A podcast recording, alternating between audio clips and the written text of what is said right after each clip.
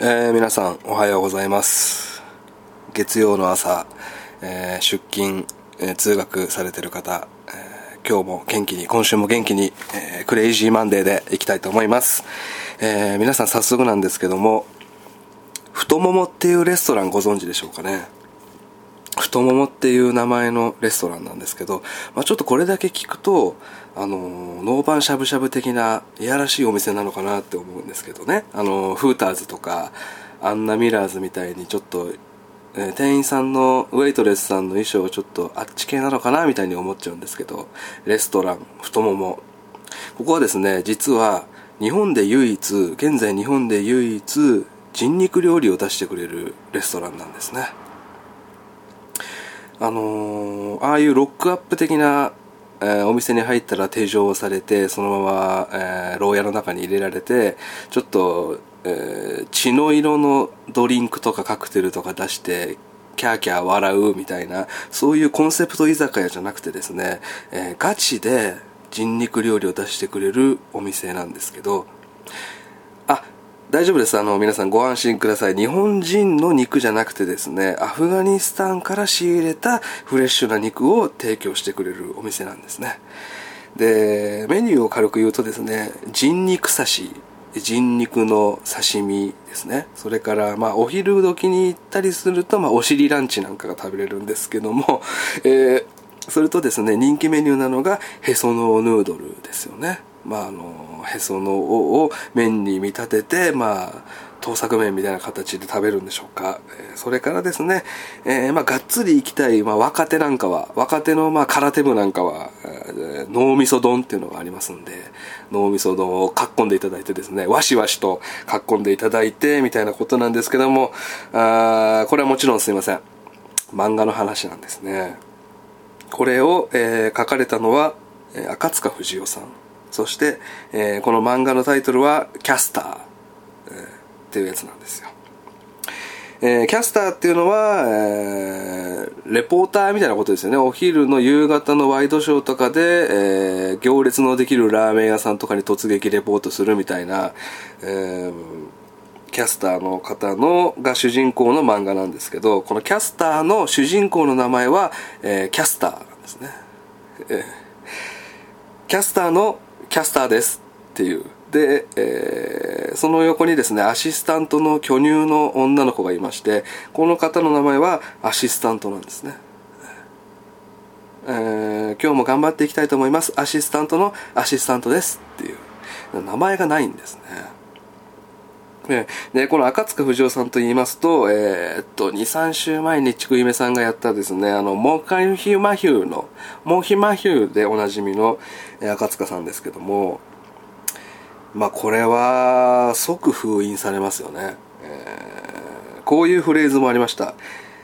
本日のおすすめです。胎児を丸ごと焼き込んだ胎児ピザです。こんなことが、こんなコマがありましてですね、店員さんめちゃくちゃ笑ってますから。えー、これが、えー、掲載されたのは、ポップコーンっていう雑誌なんですね。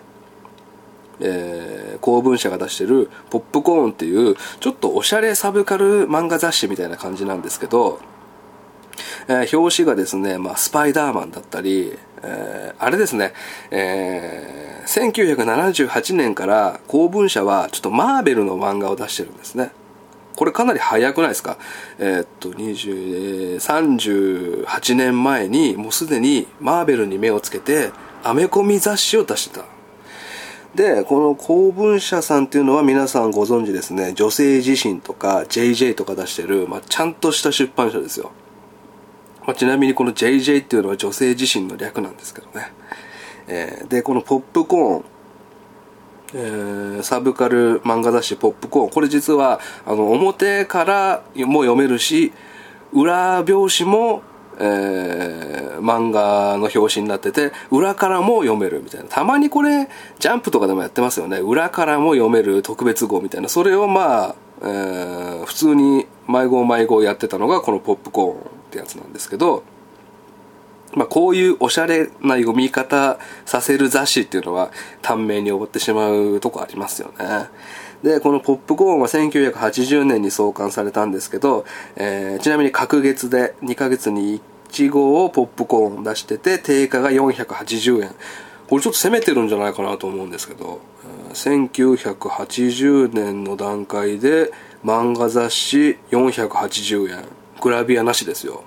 安倍し青江美奈さんとかその辺のグラビアもなしですよ。武田久美子さんとかも出てない。ただの漫画雑誌で480円ですから。結構攻めてるんじゃないかなと思って。で、えー、この1980年の6月号に、えー、このキャスターの第2話が、まあ、創刊号から載ってるんですけど第2話が、えー、この人肉レストラン太ももに行く突撃の回なんですけどこれがですね苦情が相次ぎましてもちろん回収されてしまうと。これ回収されてしまうっていうのは店舗から回収されただけなのか、えー、読者にも送り返せって言ってるのかそこで結構分かれ道だと思うんですけど。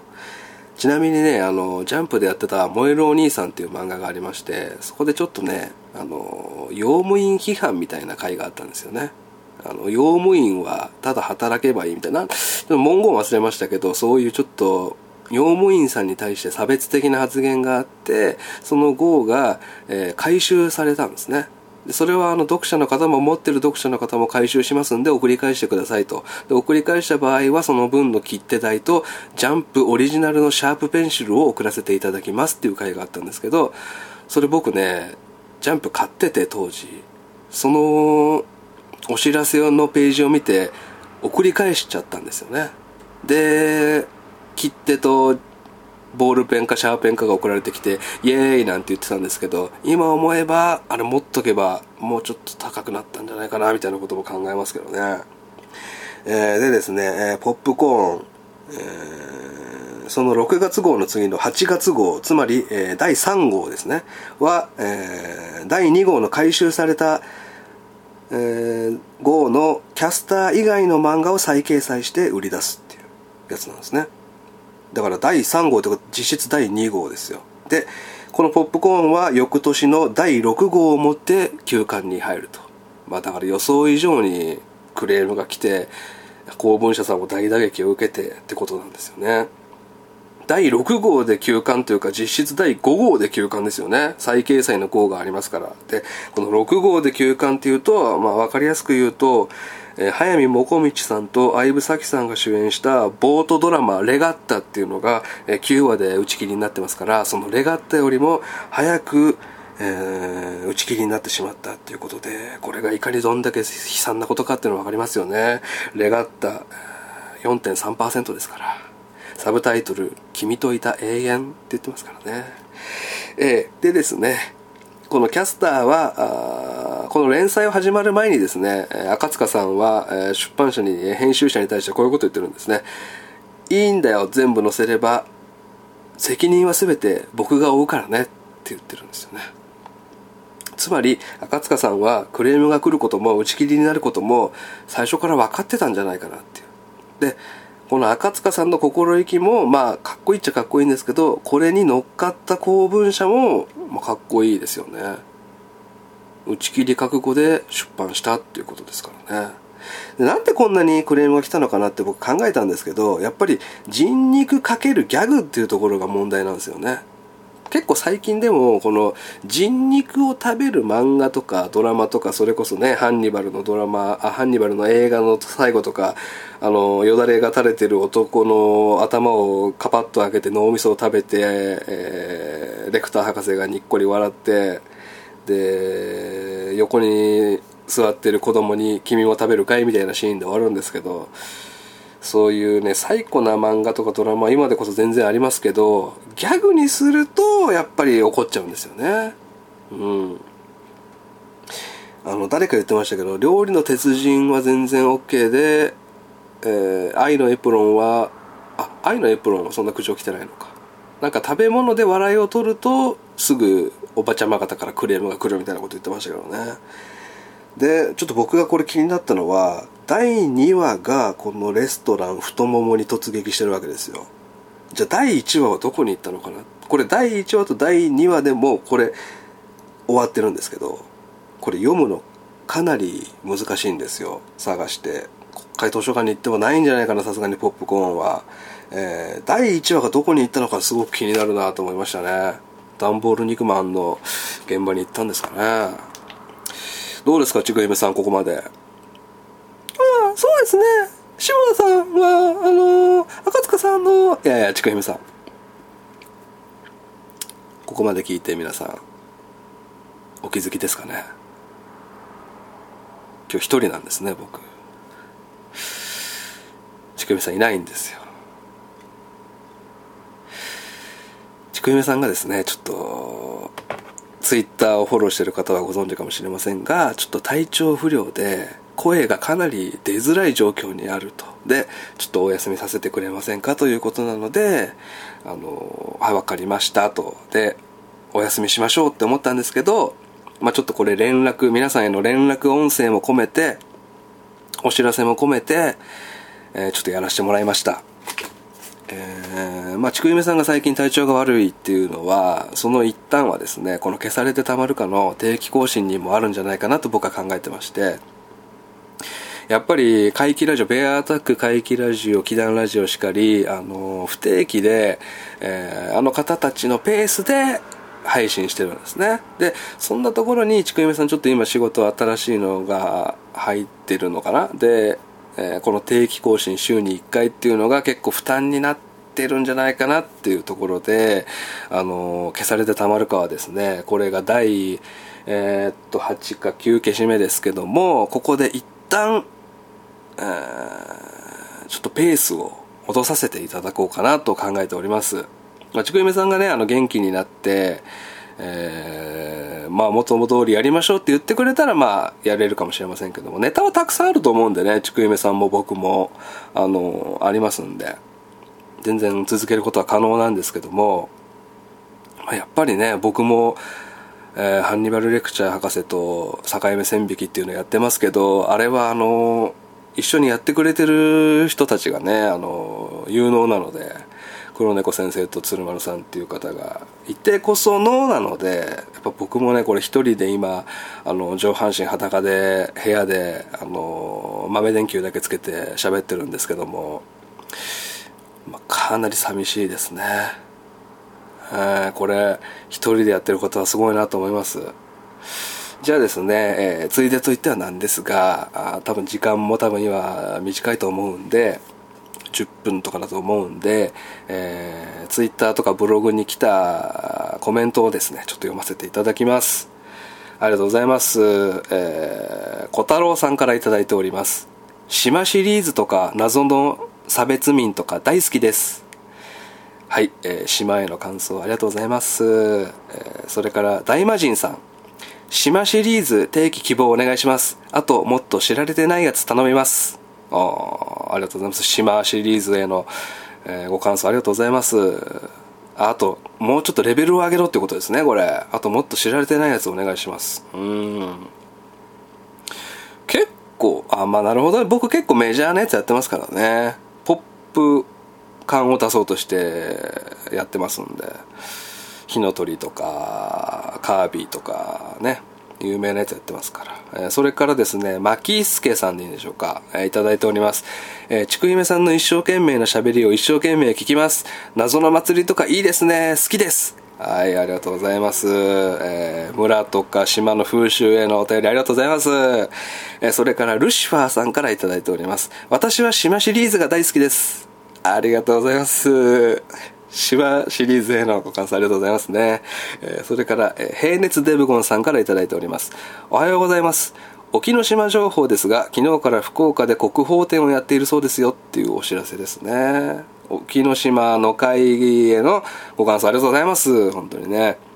で、それから、えー、フラウエムさんから頂いております。ちくゆめさんの消された風習の話すごく良かったですよ。個人的にはディープな内容の話はもっとやってほしいです。ありがとうございます。えー、ちくみさんがやった風習の会へのね、お便りありがとうございます。それからアマンさんから頂いております。赤股黒股、真相はちくみさんの言う通り、実際はそんなに奇抜なことをやっているわけではなさそうですよね。はい。えー、これはですね、前回の赤股黒股への、島の会へのご感想ですね。ありがとうございます。本当にね。で、それからバンダナさんから頂いております。バンダナさんはこれあれですね。僕のやってる殺人鬼のポッドキャストによくお便りをくれる、あの、アメリカでアパラチアントレイルとかいう、えー、まあ一人で歩いてバックパック一つで旅してる方ですね。から、えー、いただいております。バンダナさん、僕の知り合いです。ありがとうございます。えー、消されてたまるか楽しみにしています。ちくゆめさんの紹介することがダークで謎めいていて面白です。はい、えー、ありがとうございます。ちくゆめさんの、えー、島と村の会への感想ありがとうございます。えー、それから、えー、みやこさんからいただいております。消されてたまるか最新回、えー、ちくゆめさん紹介の沖ノ島の文字でテンション上がった、まさか神社関連来るとは、村に続いて島も来たいはい、ありがとうございます。えー、ね、えー、沖ノ島の文字でテンション上がったと。そんなやついねえだろ。ね。えー、ゆずパパさんから頂いております。ありがとうございます。ちくひめさんファンの僕としては、島スペシャル、村スペシャル、ぜひ聞きたいなはい。ありがとうございます。島スペシャル、村スペシャル。ね。えー、そん島で一回やれと。で、村でスペシャル回一回やれと。うん。いい度胸じゃねえかよ。はい。えー、それから、続きまして、わびしん、ん？わびしんでいいのかな？かさんから頂いております。消されてたまるか朝の通勤のお供に6消し目拝聴いたしました。沖ノ島のミステリーに興味津々。もっと掘りたいネタですね。いろんな意味で。なるほど。それから、えー、ふみすけさんから頂いております。村はとても好物です。はい。ありがとうございます。ね。っていう感じで、まあ、一通り読ませていただいたんですけども、えー、まあ、今の一連の流れを聞いてですね、ちくゆめさんが、あの、元気になっていただければなと思います。えー、まあ、終わりではないのでですね、終わるときは、あの、一回ちゃんと撮らせていただきますんで、えー、まあ、気長にこれからも待っていただければいいかなと思います。はい。えー、一人の回だったんですけども、えー、最後まで聞いていただきありがとうございました。いってらっしゃいませ。